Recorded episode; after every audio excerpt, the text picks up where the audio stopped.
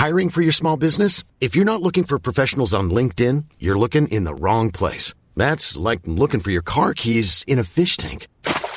LinkedIn helps you hire professionals you can't find anywhere else, even those who aren't actively searching for a new job but might be open to the perfect role. In a given month, over 70% of LinkedIn users don't even visit other leading job sites. So start looking in the right place. With LinkedIn, you can hire professionals like a professional. Post your free job on linkedin.com slash people today. I work with the very base of the pyramid. They have a phone in their homes, but they don't have mobiles. And I said, come on, what are you talking about? Everybody in Mexico has a mobile phone and, and in the region is the same, the same scenario. So at the end, they are producing digital prints, I will say every second, every minute of their day. So with alternative data, now they have the opportunity to go after this population.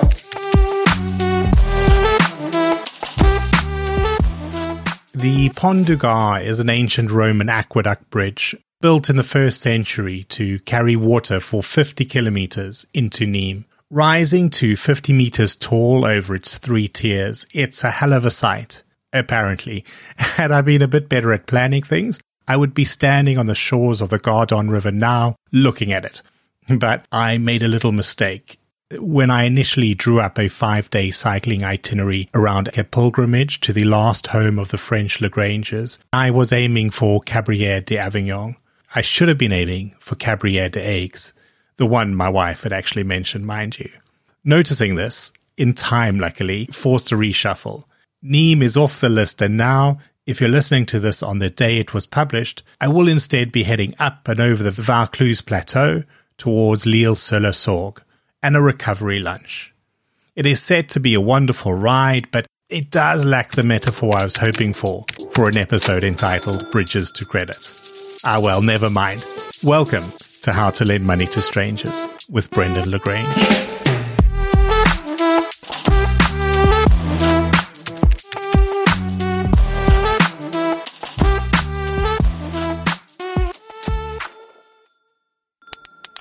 Santiago Espinoza, Director of Market Planning for Latin America at LexisNexis Risk Solutions.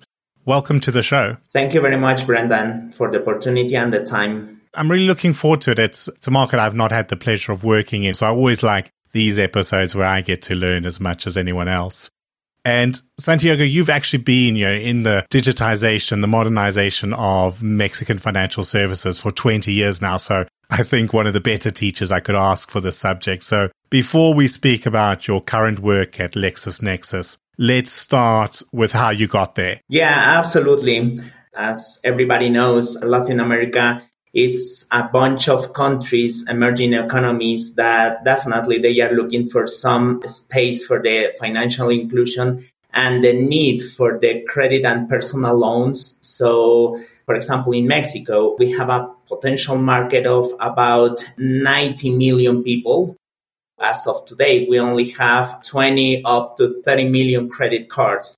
So, as you can imagine, there is a, a lot of opportunities in there the big banks in the whole world have looked for some of these opportunities in the markets, especially in Mexico and Colombia. But there is a place for pretty much everybody because at the end, in the top tier, we have the heavily banked uh, population. But as you can imagine, it's not the big case of these markets.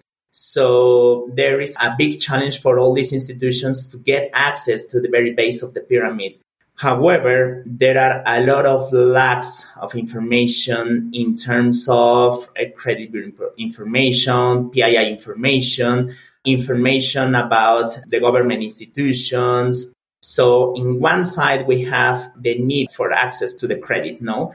And in the other hand, we have these hungry companies looking for these big markets. So that's where I came in working in different, in different companies saw that we started working just a few years apart. I was in South Africa, uh, also worked sometime with American Express, albeit it was a American Express franchise uh, portfolio run by a bank, but also a region that has a lot of similar problems, a very well banked tip of the pyramid and a massive underserved base of the pyramid. So uh, I'm interested to hear as we go through the talk today the different types of solutions that emerged yeah, in North America, in Latin America, compared to uh, what have emerged and are emerging in Africa as well. But really, we had to talk about your more recent work, your current work at LexisNexis. Now, I know LexisNexis a little bit because in my last role, our CEO came across from LexisNexis. But prior to that, I had considered LexisNexis or just thought of LexisNexis as a legal data provider and not so much as a banking data provider. So for anyone listening who may be unfamiliar with what LexisNexis Risk Solutions does, could you give us some background to the company? What are they doing around the world? But I guess in particular, what are LexisNexis Risk Solutions doing in Latin America? LexisNexis Risk Solutions is a company of more than 40 years of experience in markets like the United States and the United Kingdom.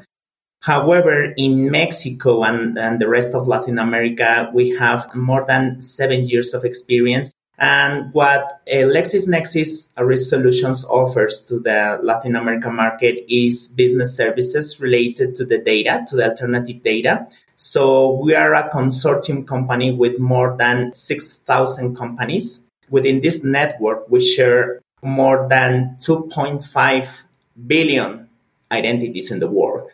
That's the outstanding number that we share with our uh, prospects and, and, customers in the, in the region, no? Because it's very different to say, for example, in countries like Colombia, like Mexico, Argentina, or Chile, where we have population of between 30 million up to 100 million people. But when you say, okay, we can give you access to more than 2.5 billion digital identities, that's the point where all the eyes are wide open no? Because that's the that's the war that's the complete the complete war no? So from that point of view what i will say is that LexisNexis risk solution needs the company right behind companies like google like facebook the key players in terms of digital identities. And recently we acquired a couple of companies called ThreatMetrix and Emailage that gave us a lot of access to different data worldwide. So in just a matter of seconds, regardless of your current location, we can give you information from customers from Asia, from Europe, from Eastern Europe, and so on. Because what we have seen is that a lot of companies coming from these regions want to expand into the Latin American market because these opportunities that's the consortium and the power that LexisNexis Risk Solution has in the region and the whole world. For an outsider, if we're imagining lending in Latin America, what does that landscape look like? Obviously, when you ask about a region, there's going to be lots of nuance. So it's probably unfair to ask such a simple question with a, such a complicated answer. But well, I will say that there is a lot of, of diversity in the lending landscape.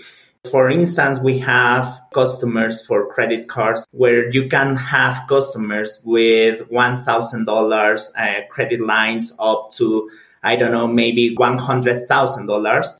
But in the other hand, you will have the, the very base of the pyramid or the middle of the pyramid where they want to have a credit between $50 up to 100 or 200 dollars. So as, as, you can imagine whatever is in between that's the very big opportunity for these companies. But the problem for the companies and the people to get together is that unfortunately in the past the companies the lending companies they didn't have access to uh, reliable information about the prospects or the customers they were looking after so with alternative data, now they have the opportunity to go after this population because what the facts that we know from the Latin American markets is that they are heavy users, for example, for mobile phones. In the case of Mexico and Colombia, the mobile phones penetration is above the 80% of the population. So that gives us a lot of digital prints about these prospects and these customers. They are producing digital prints, I will say, every second, every minute of their day. You go to the office, you read your email, maybe you book a, a flight or a, a hotel for your next vacation or next holiday, or you do transactions in e-commerce. Maybe you uh, you buy some tickets for the for the movies or for a concert or whatever. Each one of these activities represent a footprint in most of the cases within our consortium and within our network. So that's where the opportunities comes in for the different lending companies to get access to this population because in the past it was very complicated for certain sectors of the population going to a bank branch in their communities no most of the time it's very hard and very difficult to open branches closer to potential customers with the opening of the fintechs and, and with all these communications and, and new technologies, now each single person with a mobile phone is a potential uh, customer for, for banking services. We have a banking branch in each one of the mobile phones. So definitely that's the change that we have brought to the landscape in terms of uh, financial inclusion and the offer of financial services. 40 years ago when credit bureaus and credit bureau scores were starting to be built, we used that traditional did you repay, did you not repay data because that was the only data that made sense to capture in a world where it was very expensive and difficult to capture data. It's the single most important field, but it's not inherently the field we need. We just wanted to understand our customers and understand their risk. We've kept it because it works very well, but now we live in a different world and there's all sorts of other ways we can still answer that same question of what are the patterns of this consumer? How stable are they? How risky are they? And are they likely to repay our debt? And now where a client has no credit file or very thin credit file, they may have, as you said, almost everybody does, a very thick file of alternative data that we just need to understand. And it's not as easy to conceptualize what to do if somebody's getting new data every second. but before we get that far ahead, you mentioned telco data. When you talk about alternative data in, in the region in particular, is that primarily what we're seeing different data from the telco provider and the handset and the, the activities on a smartphone? Or are there also different types of alternative data that are proving to be popular and, and useful? Yeah, I, I will say it's different information because what we have seen within our networks is the transactions happening every second. That's in one side. In the other side, what we have is the behavior that this person has in the digital world. Let's take Santiago as an example. Santiago for sure is a physical individual that does transactions every single day in the in the digital world, paying in the e-commerce, reading my emails, using the the social media, uh, getting access to video streaming services, and, and so on. But also in the real world. Santiago maybe goes and requests for a credit card for a card in a department store, maybe a car loan, and, and so on. Those are the, are the physical transactions where we have the traditional players like the credit bureaus. They have information like the PII information, for example, my complete name, my physical address, my phone number, etc. But what do we have in the digital world? In addition to this information, what we have, for example, is my email address, how long I have been with my email address associated with my, with my personal name. So, for example, Santiago has a, a personal email address for, I, I will say, more than 20 years old and my mobile phone number has been the same from since i don't know another 20 years old no? So what happens for example if santiago wants to request or wants to apply for a personal loan in a fintech maybe in mexico or in colombia if they want to use alternative data, they will look for my PII information based in the credit bureaus. But also in some of the cases, they want to know where am I located. Some of the newest companies are exposed to different fraudsters in different locations trying to steal information from the traditional sources. But let's say that uh, someone has access to my physical address, my complete name, etc but they don't have the information of the alternative data. So that's a very good opportunity for some companies like us to prevent frauds. We know that historically Santiago has performed transactions from, uh, from Mexico City, not from Asia, from Eastern Europe, and, and so on. So that's what type of information we can use. If somebody were to compromise my identity in the real world, the sort of most formal version of my identity, that remains compromised. Whereas my online, my digital footprint moves, your patterns will shift over time. What's normal for you changes. And I think that something that can move and flex is much harder to copy. But Santiago, when it comes to people lending with this alternative data, how is the lender incorporating it? Are they pulling this in instead of traditional data, alongside traditional data? Okay, that's a and that's a very good question. And the answer is that they use both. The first one is where the mainly the traditional institutions, the traditional banks are the ones relying the most for the traditional credit bureau institutions. However, they have started to incorporating alternative data models within their own in-house models. And in the other hand, what we have seen mainly in the fintechs and the, and the startups, they are the ones relying more in the alternative data because they are let's say digital native no? So for them the, the, adapt, the adoption process is easier rather than the than the traditional banks. But i would my recommendation always is the same. The way this needs to be seen is a, as a complement as a very good muscle that can make your model stronger and to get access to more population than the one providing for them uh, from the credit bureaus. Let me give you one example with one of our customers in Mexico. Cubo Financiero is online uh, lending company. They do uh, personal loans to the middle of the of the pyramid. With alternative data, we were able to increase their portfolio up to 200% of, of their current base. At the same time, we were able to reduce the fraud rate up to 30%. So definitely that's a, a very success story before us because in the best case scenario, the credit bureaus have access for, I will say, between the 20 up to 30% of the population. In the rest of the cases, they don't have any information about the prospects. So with the alternative data, we were able to provide access to that population and to know their behavior and to identify the good payers and to dismiss potential fraudsters and definitely some others once they have seen this type of results they are asking okay what will be better for me? Because i can i can reduce cost for example if i dismiss the, the, the traditional credit bureau services. But at the end you can work with both. You can work together. You couldn't imagine any other business where you would turn away half the customers who came knocking on the shop door in the morning and yet you so often find lenders who, yeah, turn away 30, 40, 50, 60% of the applications because they lack the, the data they needed.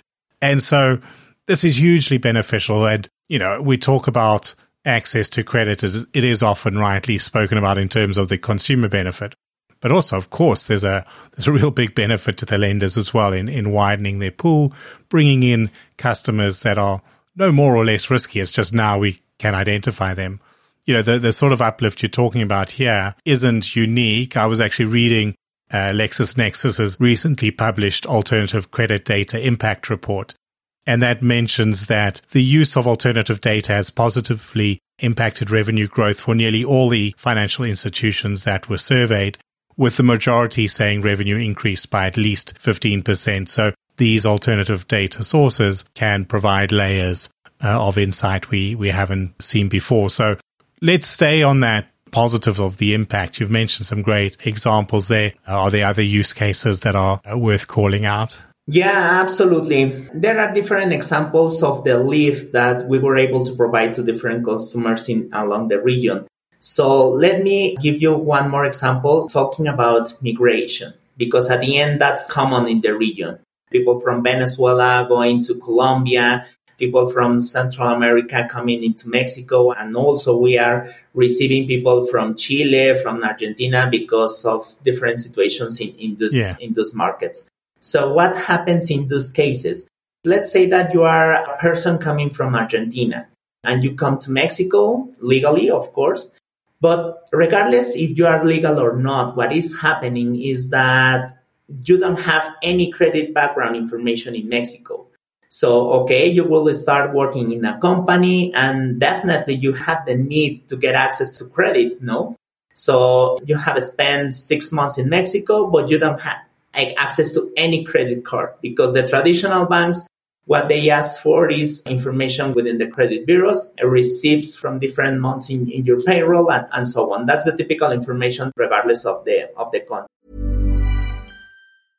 I'm Sandra, and I'm just the professional your small business was looking for. But you didn't hire me because you didn't use LinkedIn jobs. LinkedIn has professionals you can't find anywhere else, including those who aren't actively looking for a new job but might be open to the perfect role, like me. In a given month, over 70% of LinkedIn users don't visit other leading job sites. So if you're not looking on LinkedIn, you'll miss out on great candidates like Sandra. Start hiring professionals like a professional. Post your free job on linkedin.com/people today. Since 2013, Bombas has donated over 100 million socks, underwear, and t-shirts to those facing homelessness. If we counted those on air, this ad would last over 1,157 days. But if we counted the time it takes to make a donation possible, it would take just a few clicks. Because every time you make a purchase, Bombas donates an item to someone who needs it. Go to bombas.com slash ACAST and use code ACAST for 20% off your first purchase. That's bombas.com slash ACAST, code ACAST.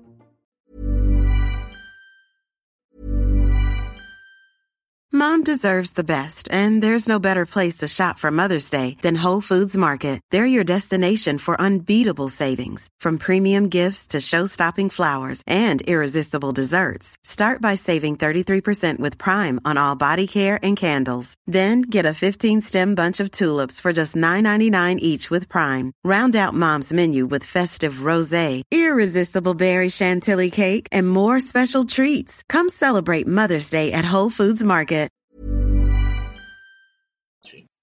But definitely these type of people they don't have that type of information because at the end they are coming to a new country with you know, with the money that you have in your pocket and basically that's it. The companies that are incorporating alternative data within their risk models are the ones providing more access to credit to these type of people. In the scenario that I gave you, you executed and you have a digital footprint in Argentina the power of companies like LexisNexis Risk Solutions is that we are able to collect that information coming from different sources within our consortium and we can incorporate that into the risk models of this type of companies. So in a matter of seconds or minutes, I will say these companies are able to give you a credit card, a credit line, a personal loan. So these companies are the ones getting access to this type of, of population. You could come even with your papers in hand and find that in the new country, they won't accept that ID unless it's stamped, unless it's translated.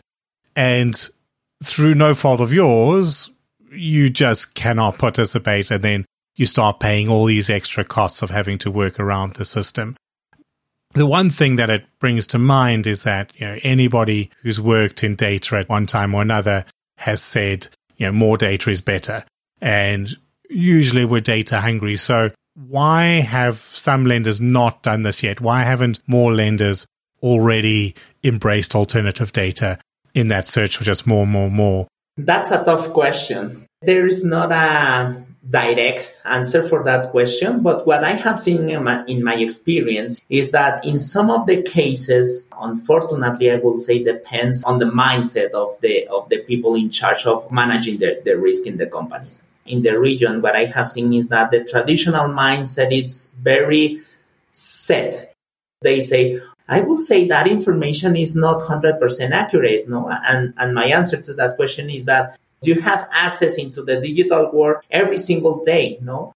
And in the traditional, in the credit bureau institutions, um, they take, for example, one day, one week, one month, one cycle cut for the information to be updated.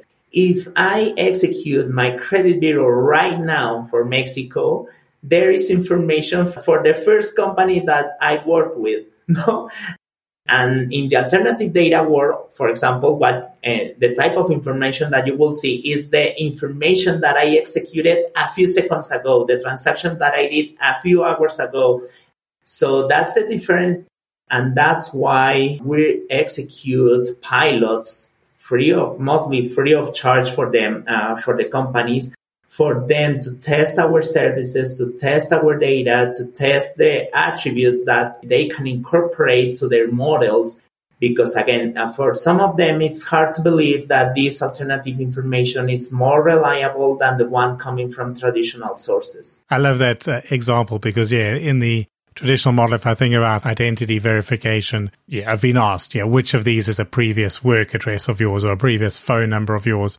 Or I've seen in, in my, one of my cards from a neobank here, you know, it's got location based security. So if my card is used near my phone, you know, then it's okay. And it knows where I am standing right now. So it doesn't matter which was my, you know, what was my office address three years ago when I moved to, to England or 10 years ago in Hong Kong. it's where you're standing at the moment. Yeah. I, I, for example, I used to be consultant. So you can imagine the number of different companies that I work with. And, and, and when they ask me, okay, can you give me your office numbers? Oh my gosh, what number is that? exactly, yeah. And you mentioned there about doing pilots and tests, so maybe it's a good time to bring this back to, to LexisNexis. What role are you fulfilling there, and how are you helping uh, lenders out there uh, in Latin America work through this conceptual project of uh, understanding what data is out there, how to take it into their risk models, how to use it to make lending decisions that are more accurate, fraud decisions that are more accurate. Yeah, in my own words, I will define myself a, a kind of ambassador because I, uh, I am part of this digital evolution that we are seeing in the region, the revolution for the traditional banks to become digital banks because I, I, worked in the first Mexican digital bank a few years ago. So I have seen this paradigm change, no? And my recommendation is that they see me as okay, you are telling me about these attributes, the digital data. In some of the cases, it's new for me, and you sound really excited talking about this topic. And my answer is yes, I sound really, really excited about this because I have seen the old model too. No, I come from traditional institutions. I have seen the traditional risk models. And now I believe I am one of the key players in this revolution. And the numbers are out there, no? And I have seen some companies saying, okay, Santiago, maybe your company or, or the data or your, the solutions that you are telling me, they don't apply for my customers or my prospects because I work with the very base of the pyramid. The best case scenario, they have a phone in their homes, but they don't have mobiles. And I said, come on, in Mexico, we're 130 million people. And from those, 100 million people have mobile phones. So what, what are you talking about? Everybody in Mexico has a mobile phone and in the region is the same, the same scenario. So in that sense, we as a company, we are able to digitize some of the companies in a matter of days or weeks instead of years. So I am the one working and providing these conversations to the senior levels in their companies and make them understand the value and the lift that they can receive using our solutions and the, the power of the alternative data and the digital footprint. Yeah, well, Santiago, I love to hear that passion. And I, I, I agree with you that it, in terms of timing, the traditional works well. It's still an important pillar of, of lending, but we've got this whole new set of data types that we can understand. And often, as you said, it, it tells us a lot more than maybe we think. And every year, smartphones get cheaper, they get further spread out. We're only going to get more and more alternative data. So you're going to have to understand it. You're going to have to incorporate it into your lending one day. You may as well do it now and get the benefits from now. So, Santiago, if anyone is listening and wants to start that conversation or maybe they want to just learn more about LexisNexis risk solutions, where's a good place for them to go online to find out more? Yeah, absolutely. Within our website, LexisNexis Risk Solutions, there is a lot of information about our different solutions and the power of our digital networks, the different use cases that uh, your company needs. And you can get in there information about these numbers growing and the number of fraudsters that we're stopping and, and the success cases that we have with the financial inclusion in, in, in the Latin America region and in some other regions worldwide. we are in, in the middle of a revolution, no? Where regardless of your location, if it's Latin America, if it's Mexico, Colombia, Argentina, and so on, we are able to provide information from worldwide to your market. Yes, okay, you know your customers, but you know your customers in your own environment, or maybe you don't know how your customers are behaving in different companies, in different markets, in different sectors. No, maybe it's a different behavior from the e-commerce that from the insurance sector or the online travel agencies and, and so on, or banking services. No, that's the that's the power of, of our company and you can reach me directly in linkedin i will be more than happy to support you in any question you may have about about our solutions Perfect. Yeah, Santiago, I'll put those in the show notes as well for anybody who wants to start that conversation. So, yeah, thank you for your time. It's been fantastic learning about the region, but also just about the impact that the sort of data is having out there. Thank you very much, Brendan, and for everybody listening to, to us in this conversation. has been a pleasure for me to give you uh, maybe quick view of the Latin America region and the potential that we have and whatever we have done here in the market. It's a world of opportunities for everybody because obviously you can talk about the US and the United Kingdom as, as the key players for the fintechs and the, and the startups. However, for example, in Brazil, Mexico, and Colombia, we have a lot of companies coming from different markets, from different locations, opening and starting operations in our region. So definitely that talks about the potential that they are seeing in our in our market. No, because again you are talking about maybe millions of people that they don't have today access to the banking services. And regardless if it's a personal loan a credit line a credit card or just a digital savings account there is a big opportunity for uh, for the region. Yeah, and I think you know, you're talking about a region with lots of people moving back and forth, lots of people sending remittances, remittances, remittances. A mobile population between countries. Absolutely. And remember that in the digital world, there are no borders. No. so absolutely. We can do pretty much everything we want in the, in the digital world and we can bring everybody together. Yeah. Well, I'm going to be following that story. I'm going to go head over to the website now as well and, and read up some of the reports in a bit more detail. Santiago, uh, yeah, thank you again. And thank you all for listening. Please do look for and follow the show on your favorite podcast platform and share the updates widely on LinkedIn, where lending nerds are found in our largest concentration. Plus, send me a connection request while you're there. This show is written and recorded by myself, Brendan le Grange, in Brighton, England. Show music is by I Am Wake, and you can find show notes and written transcripts at www.howtolendmoneytostrangers.show. And I'll see you again next Thursday.